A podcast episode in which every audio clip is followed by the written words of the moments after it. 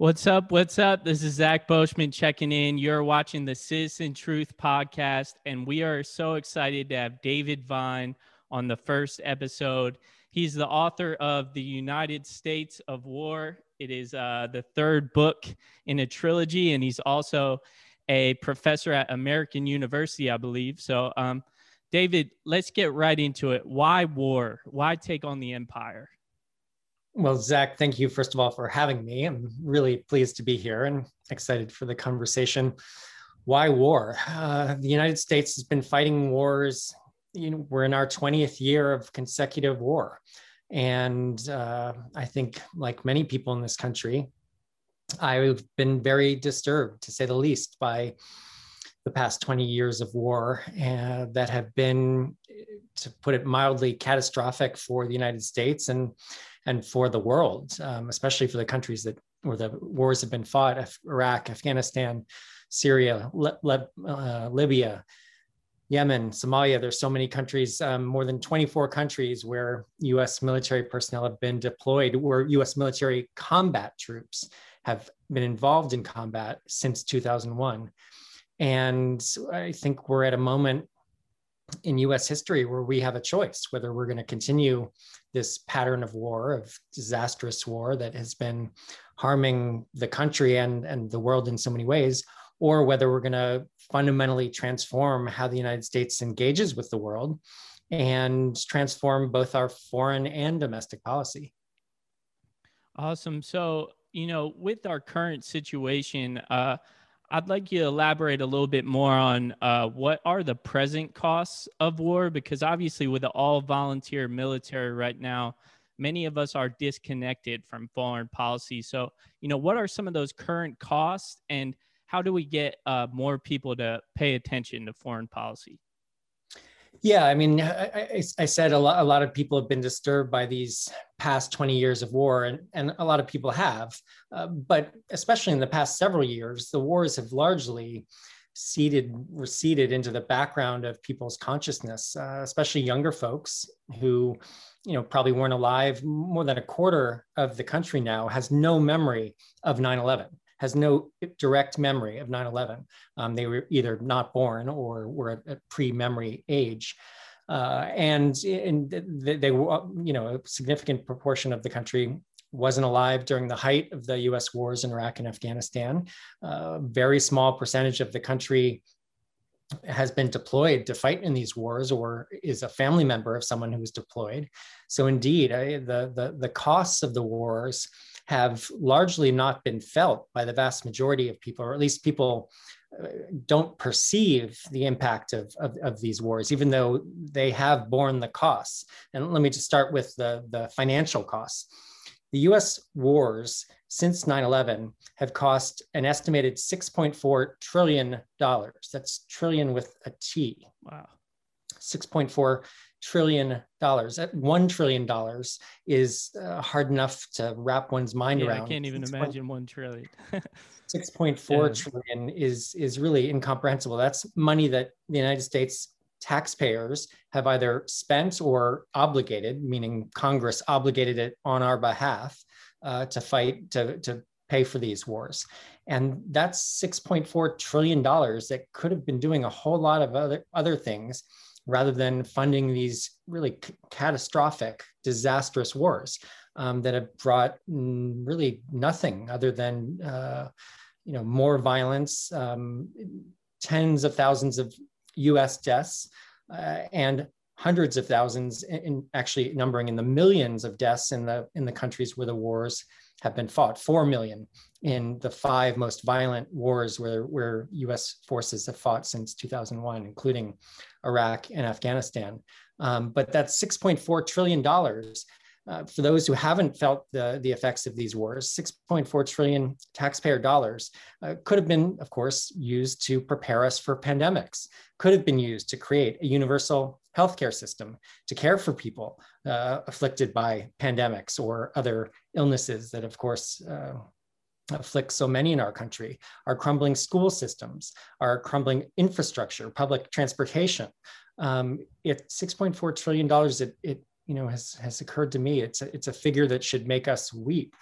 um, given likely all the deaths that have resulted because of investments the US government has not made because they were investing in war. And I, I just the last thing I'm sorry to go on so long, but the, the, the, last thing I because you you pointed to it, you know, th- there is no draft. There hasn't been a draft since the 1970s. And it, it strikes me frequently that if there are, uh, for people who are opposed to war, perhaps there is no greater priority in the United States than calling for a reinstitution of the draft. And it may seem counterintuitive, but but I think your your question points to the the the need, the importance of people feeling the effects of these wars that have been fought so far away. And if everyone in the country has an equal chance of being deployed to fight in these wars, perhaps more people would begin to care about them. Definitely, I think that would definitely engage more people. Um, one thing you talk about a lot in the book, uh, which I don't think many people realize is, is I believe you said we have around 800 military bases around the world. Um, how does this military base infrastructure around the world uh, influence or relate to conflict? Yeah, so the in, indeed the United States today, again, something most people in the United States don't know. The United States has around 800 military bases in other countries, in around 83 other countries. And I say around just because the Pentagon has a list, but it is notorious for being incomplete and leaving well known bases off its list. So I've been keeping a list now for more than a decade. And my best estimate is around 800 bases in around 83 foreign countries and colonies. And you know what, what are, what are these bases for? I think it's a, it's a question that isn't asked often enough. Why does the United States have so many bases outside its own territory? The United States has far more foreign bases than any other country in the world. The US possesses around 80 to 90% of the world's bases and more foreign military bases than any country, nation, people, or empire in world history. And basically, these have been part of the global scene since World War II. They are a policy of World War II and the early days of the Cold War. The Cold War has been over for three decades, and this policy has not changed. There have been some reductions in the total number of bases, about half as many bases as at the end of the Cold War, but the total number of countries hosting US bases actually expanded dramatically.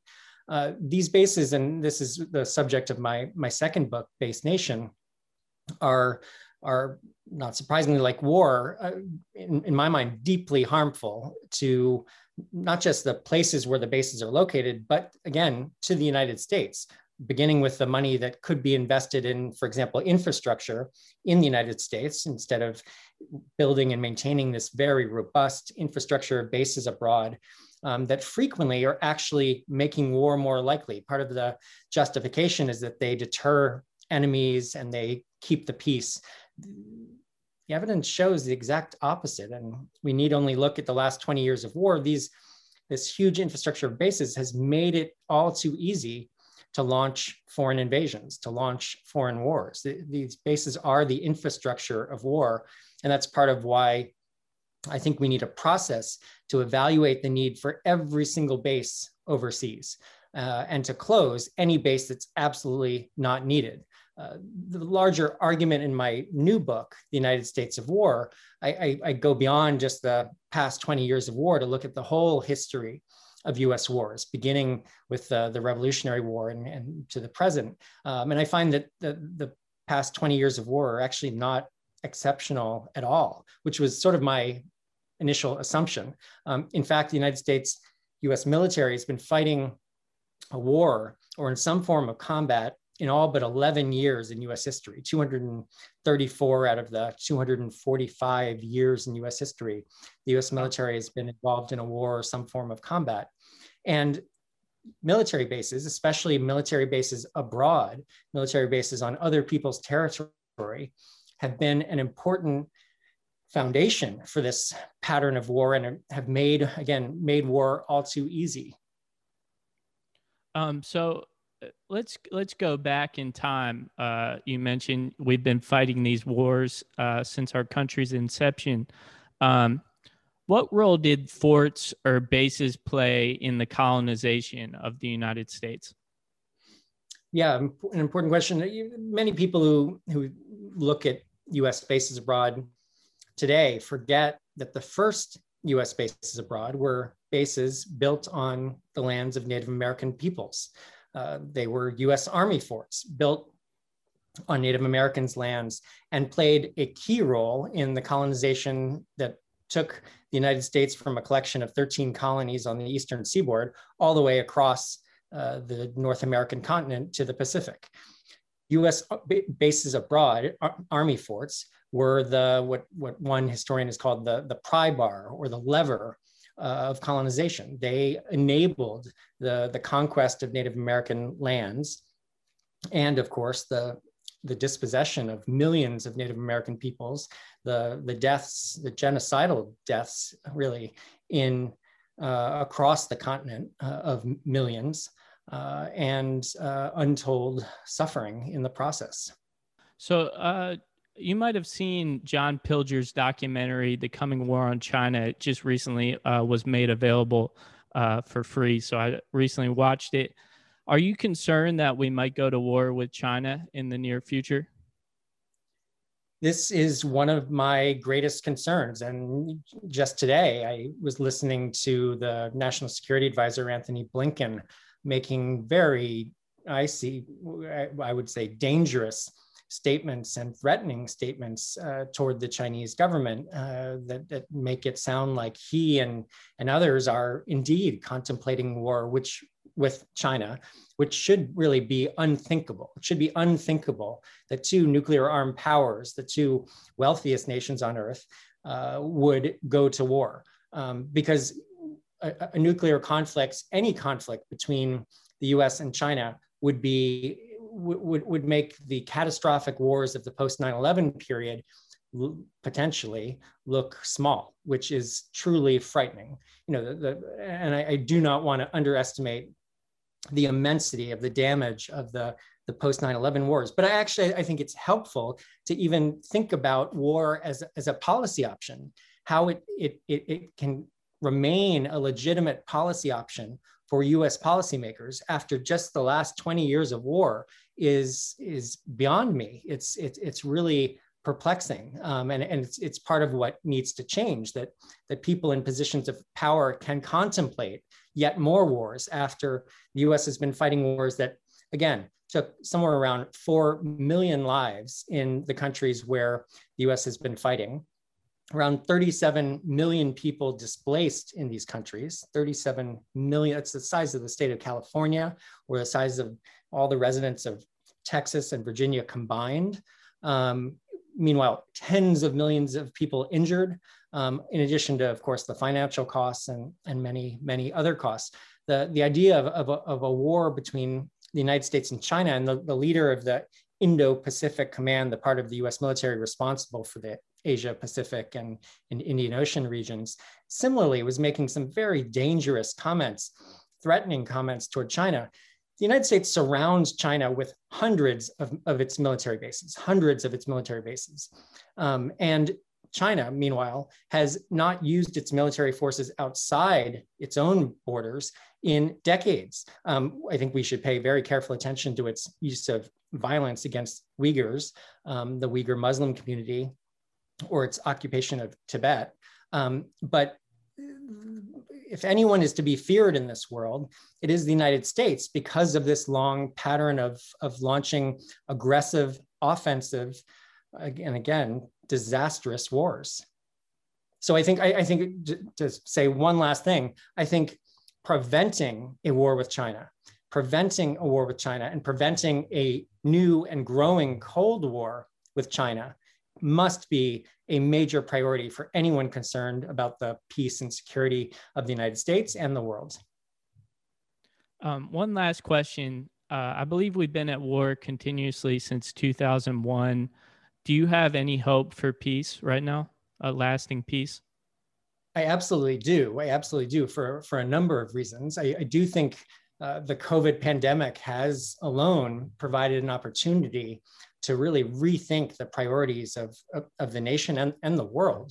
um, to, to rethink how we think about security, to think, uh, to, to see how we've been thinking about security in such narrow, narrow military uh, means through such a narrow military lens, rather than thinking about our security in terms of our health, our education, our general well-being, um, that we need to transform how we secure the lives of people in the United States and, and the world.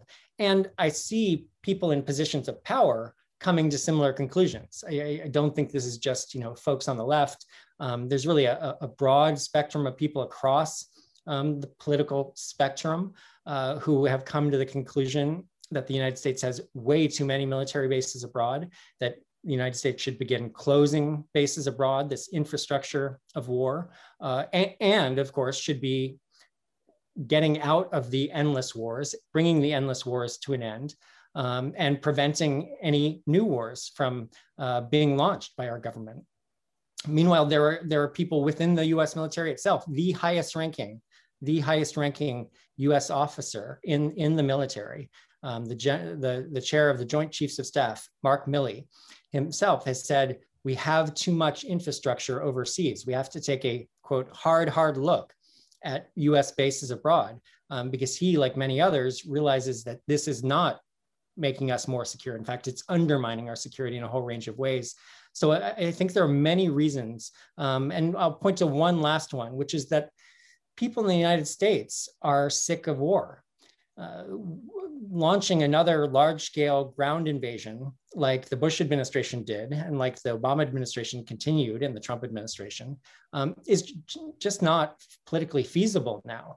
Um, people in the United States and research polls show this um, do not favor the use of, of US military force in an offensive way. They favor its use only as a last resort.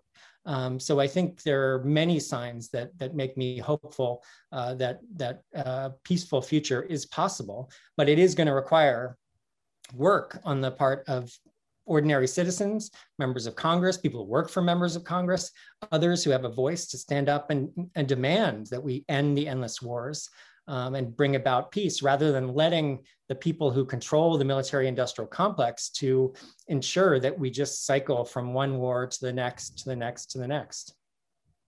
David, thank you so much for being on the podcast. Make sure you get the book, The United States of War. Check out his other books. Thanks, David. Thank you so much, Zach. It was really a pleasure.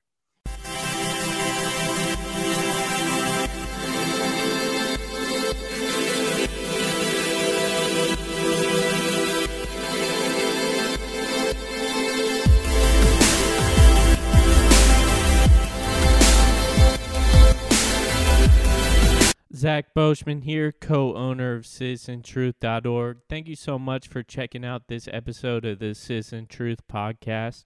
The intro and outro song is Enthusiast by Tours and is provided via the Creative Commons license. Please subscribe and check us out at CitizenTruth.org.